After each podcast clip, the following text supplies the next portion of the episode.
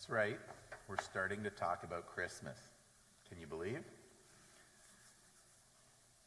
So, if you had to think of the things you got to get prepped, and I don't want anybody to start stressing or anything, but what are the things that you do in your household to get ready for Christmas? What are some things that need to happen for your celebration to happen?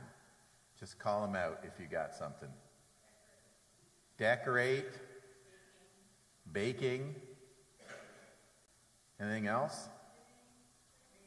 Cleaning. Very important. Shopping. Yeah. Every year.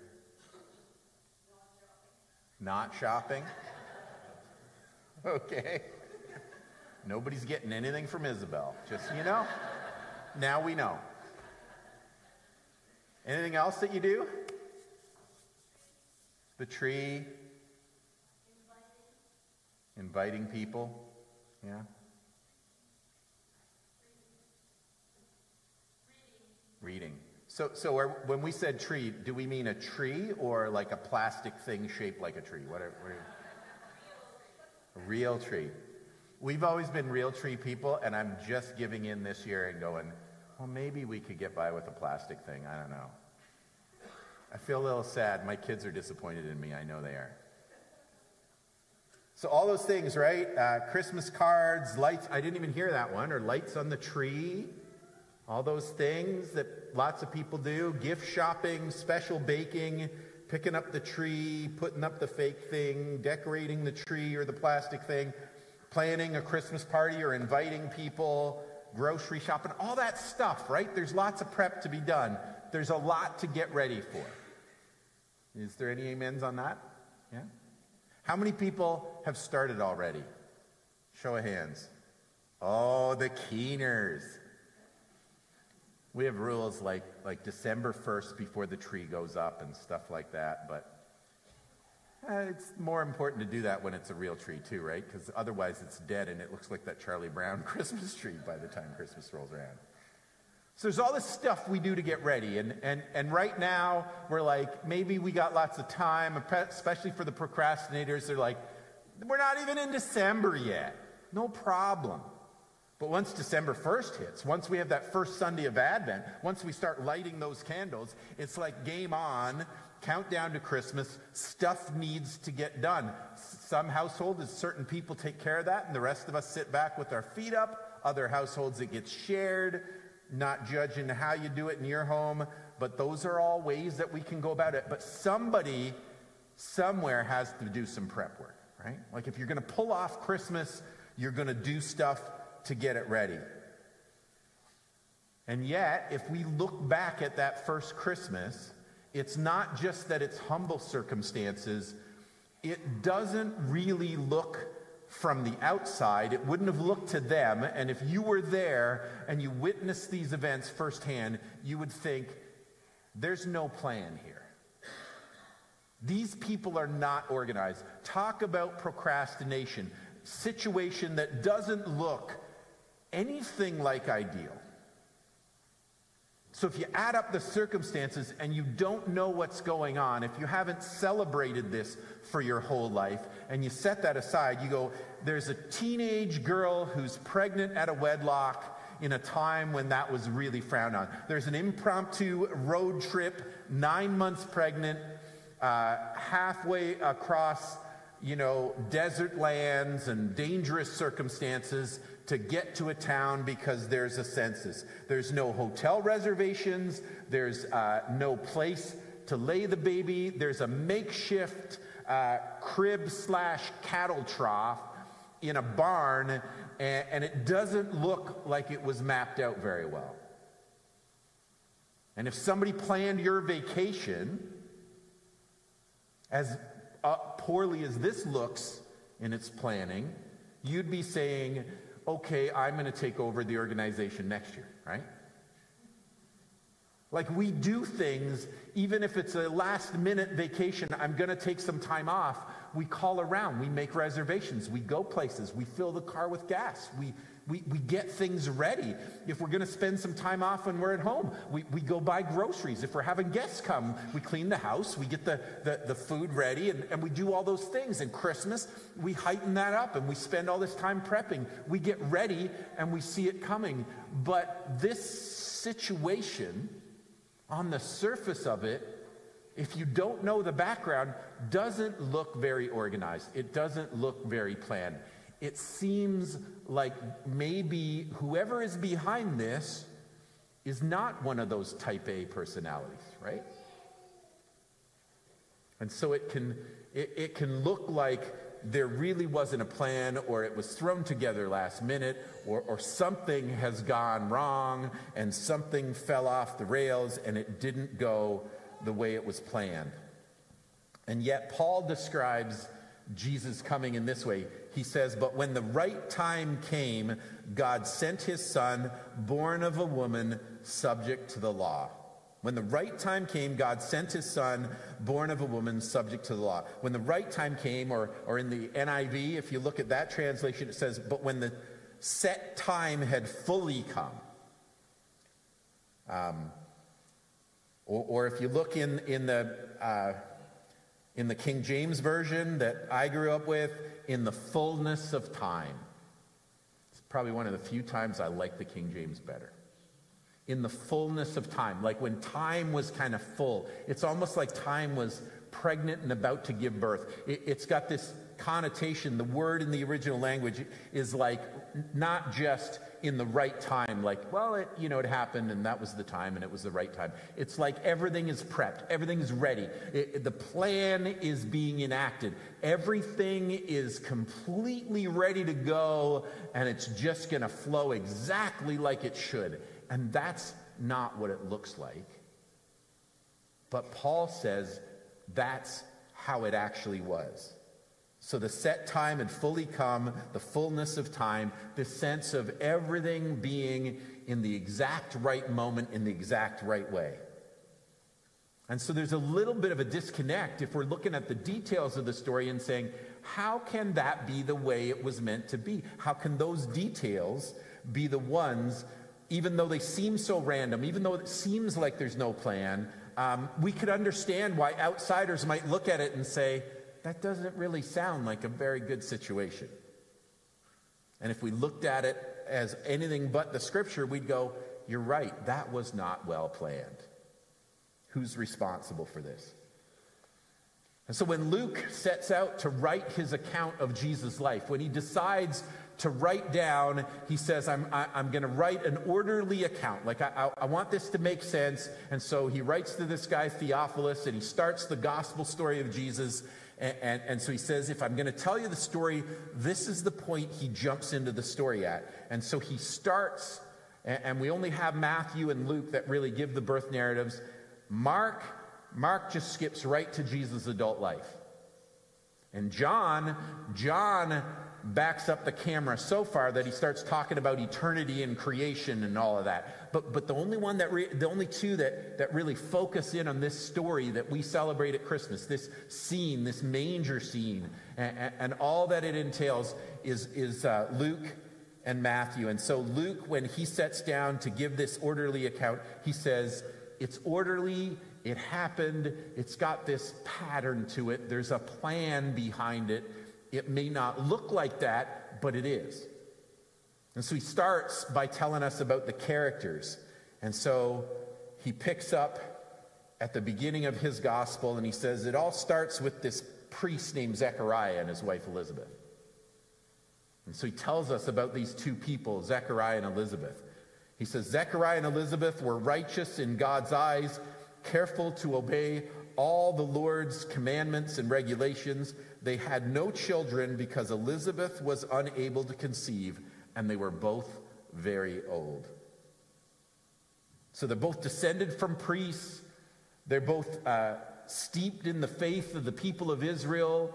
Um, they are described as righteous, and they both come from this priestly heritage where they kind of know the scriptures, they know about the stories about God.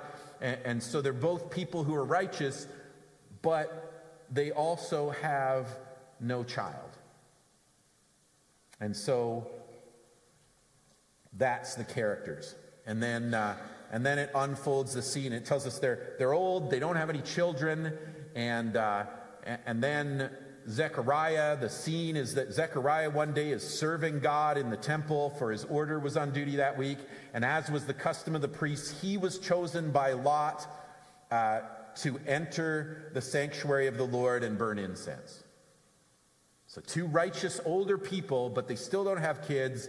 And, and, uh, and, and so they enter the sanctuary to, um, of the Lord to burn incense. That's, that's where Zechariah goes in. And, and I want to pause here and do a little math.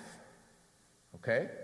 So here's what you need to understand about Zechariah. That one verse just tells us he was serving God in the temple. His order was on duty that week. And you might go, well, okay, well, he's in the temple and he's one of the priests, so it makes sense he's in there.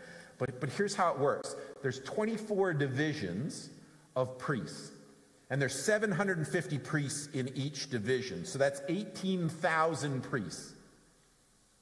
That's, that's the math of it. 24 uh, divisions, 750 priests each division, 18,000 priests. Each division serves twice a year, and when they served, um, when they when they serve, they're kind of like uh, it, it's their turn to do it.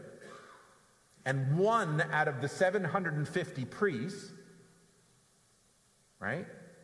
So twice a year, your division serves, and each time they serve, one out of the 750 priests actually gets to go into the temple to pray like Zechariah did.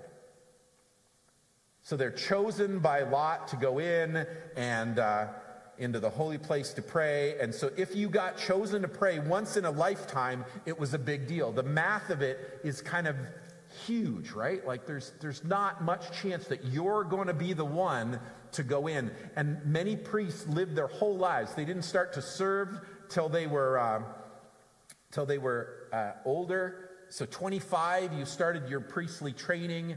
30 years old, you actually started to serve actively. And, and you know, how old do you live? Maybe you're 80 or 90 uh, that you're serving as a priest. So that's, that's a fairly narrow window from 30 to 80. You got 50 years. You got 50 shots, you know, times two, because it's twice a year out of 750 people to be chosen. The odds of him getting chosen in his lifetime are against him, but the odds of him getting chosen in his lifetime at this particular moment, astronomical.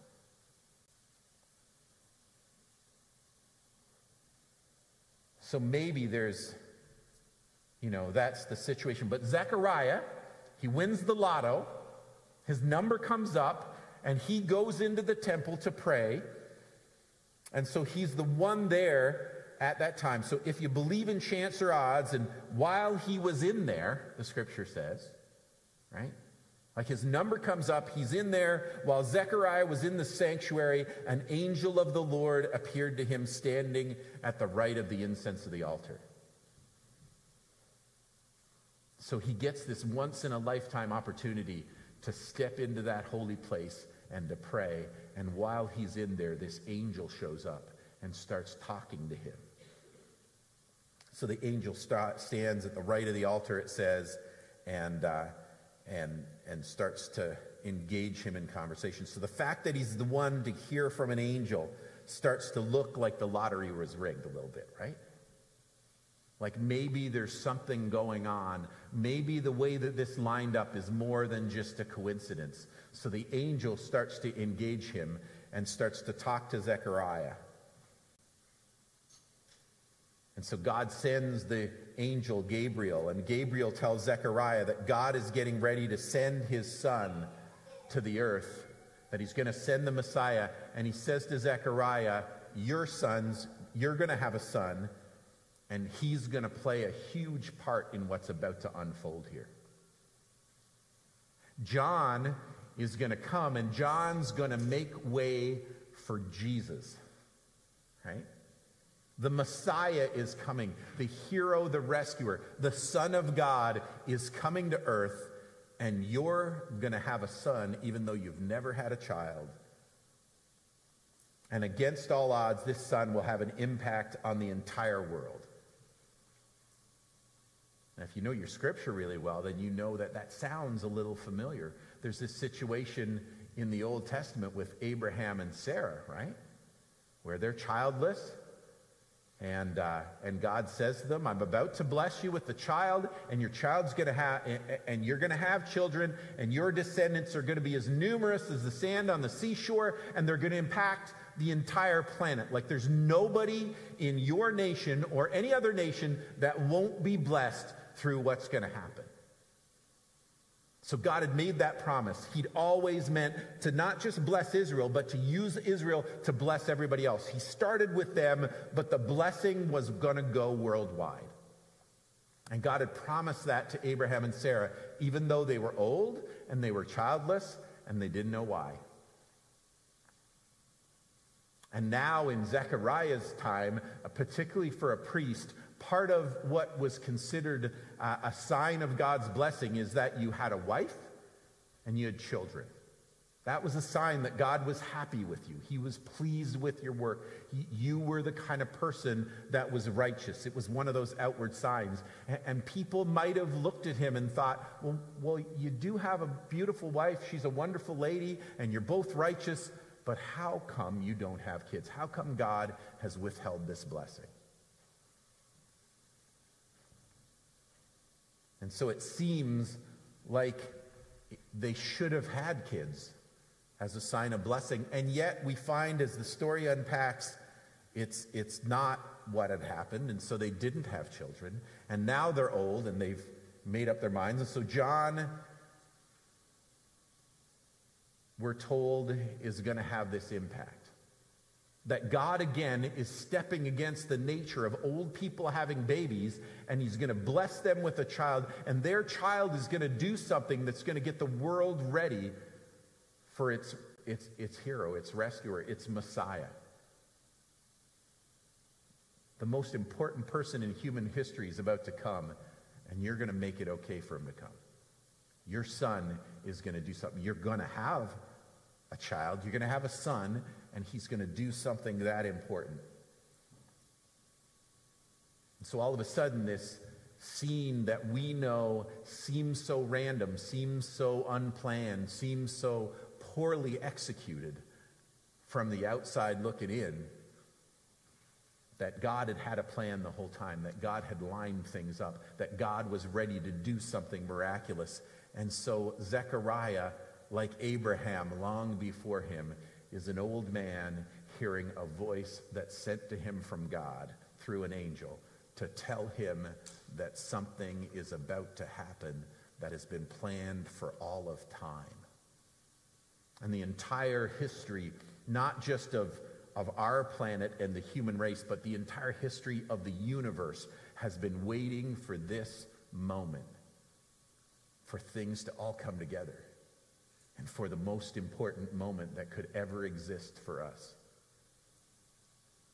And Zechariah is told, You haven't had a kid yet, but you will, and he's going to play a part in that playing out. He's going to make the way straight. He's going to get the path ready. He's going to prep the plan. He's going to run this down in such a way that it can play out exactly as it should. And so John is going to impact the family of God too, and just like Abraham, and, and John is going to turn many Israelites to the Lord their God. He'll be a man in the spirit and power of Elijah. He will prepare the people for the coming of the Lord. He will turn the hearts of the fathers to the children and he'll cause those who are rebellious to accept godly wisdom. So, because he's got this spirit and power of Elijah, because God has done that in him, he's going to change things. He's going to change relationships. And, and, so, relationships in families, he's going to turn the hearts of the fathers to their children. He's going, broken relationships are going to be mended because of what John's about to do. Zechariah, your kid is going to do that. And that's one of the things that needs to happen in order to prep the way for the Messiah to come. Hearts will be turned towards each other, families will be reunited. He'll turn many Israelites to the Lord their God. He'll turn people towards God, he'll turn people's hearts towards each other, in relationship. Uh, he'll be a man in the spirit and power of Elijah, and he'll turn the hearts of the father to their children and cause those who are rebellious to accept the wisdom of the godly. He says he'll change people's minds and hearts so that they accept wisdom and they walk away from the opposite of wisdom, right? Non wisdom, foolishness. And so he says he's going to do all this stuff so that they focus on the right things, so they're focused towards God and their hearts turn towards God and, and their hearts start to turn towards each other and, and they understand true wisdom for life. John's going to bring that. And that's going to prep things so that Jesus can come and do what Jesus has come to do. So it kind of makes sense that family that, that Christmas is a family time, right? As the story unpacks, we hear about these hearts turning towards each other, and, and we know that God has this reconciling influence within his kingdom so that families are drawn together and the family of God is drawn together so that, so that they're, they're closer. So that because their hearts have turned to God, their hearts naturally turn towards the people around them. And so that things are reconciled and, uh, and made right. And he says that when those things, when our hearts are right with God and our hearts are right with each other, that then he can turn our hearts to wisdom.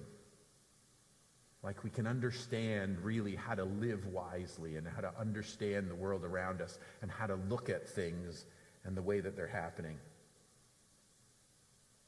And so there's something about turning family hearts towards each other that makes things right for God to show up and it changes the atmosphere of rebelliousness to the atmosphere of following wisdom. And so Zechariah, Zechariah is being told, you're going to be called on to raise this boy knowing what he is going to be called to do. You're going to be called to raise him in such a way that he understands what God's got in mind for him, knowing his life mission for Jesus. And so, if this Christmas story is going to have an impact on us, um, then it needs to put, pull our hearts towards God. It needs us to focus on who He is and why He's coming and why His Son is necessary. If the Christmas story is going to is going to have its way with us, then it's going to show us that we need to be in relationship, and, and those relationships can can be in tension and can need help to be worked out. And if we're really going to listen to the voice of God, it will pull us away from our rebelliousness when we want to go our own way and make our own path and make our own decisions, and will pull us to, towards true godly wisdom. And it'll let us know that we, like John, have a mission that is God ordained. It's not the exact same mission, but it will always involve getting closer to God and doing our part to work out our relationships with other people here on earth and to follow the wisdom of God.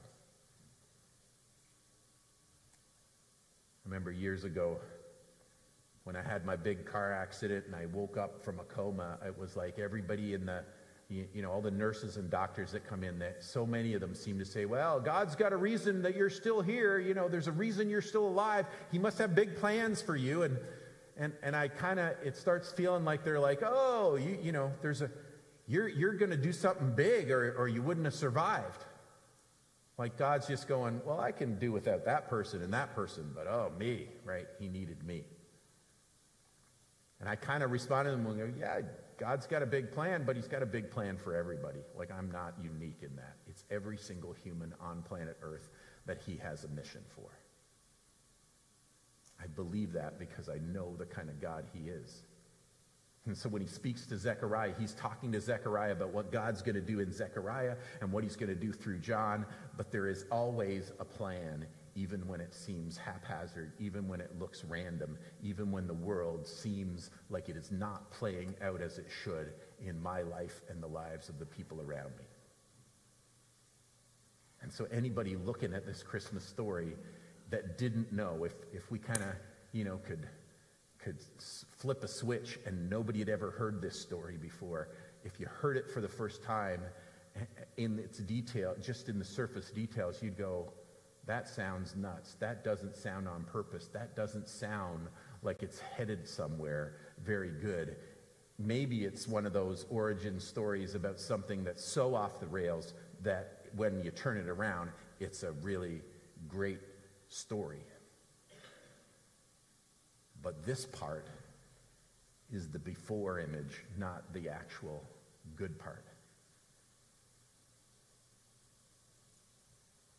But the scripture tells us that in the fullness of time, exactly the way it was supposed to be, that it's not a before picture and the after is going to be so much better, but it says this is exactly in time and exactly in step to make things play out exactly as they should.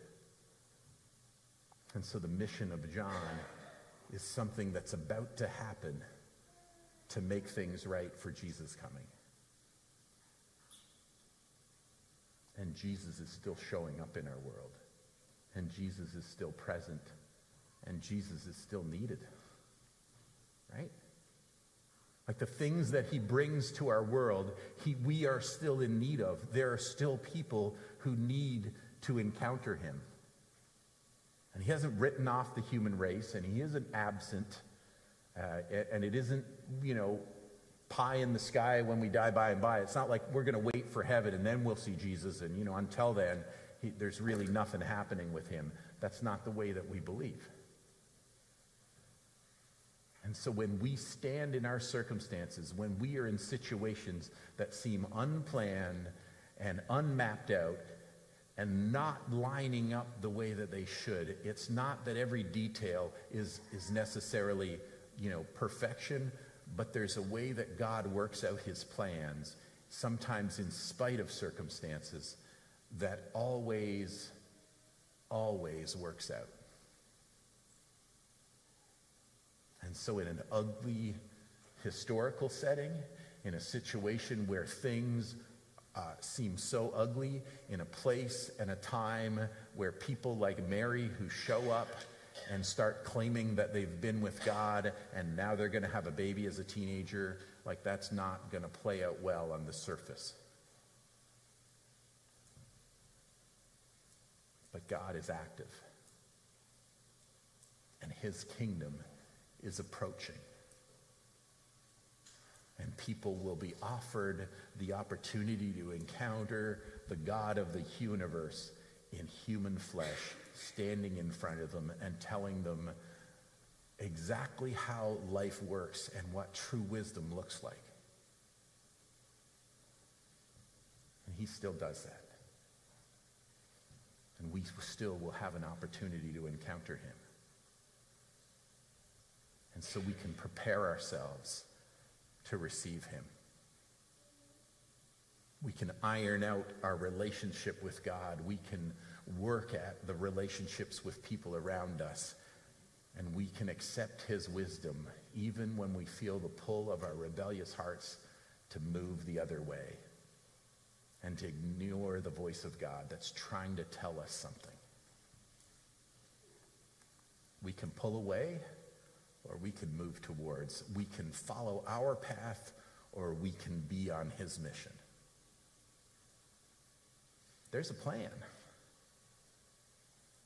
And it won't look like it makes sense to anybody else, and it might not look like it makes sense to us sometimes. But if you know that God is active, and if you trust him in the middle of your circumstances, then like Zechariah, and then like his son John, and like all the characters we meet in Scripture who encounter God, we are called on to respond to him and to move in his direction and to listen to his wisdom and to work at our relationships with other people because it's not an individual thing. And if we do that, our hearts will be prepared to receive him. And he will show up in ways that are life changing. And the barn of your life and mine will be filled by the presence of Almighty God in life changing ways.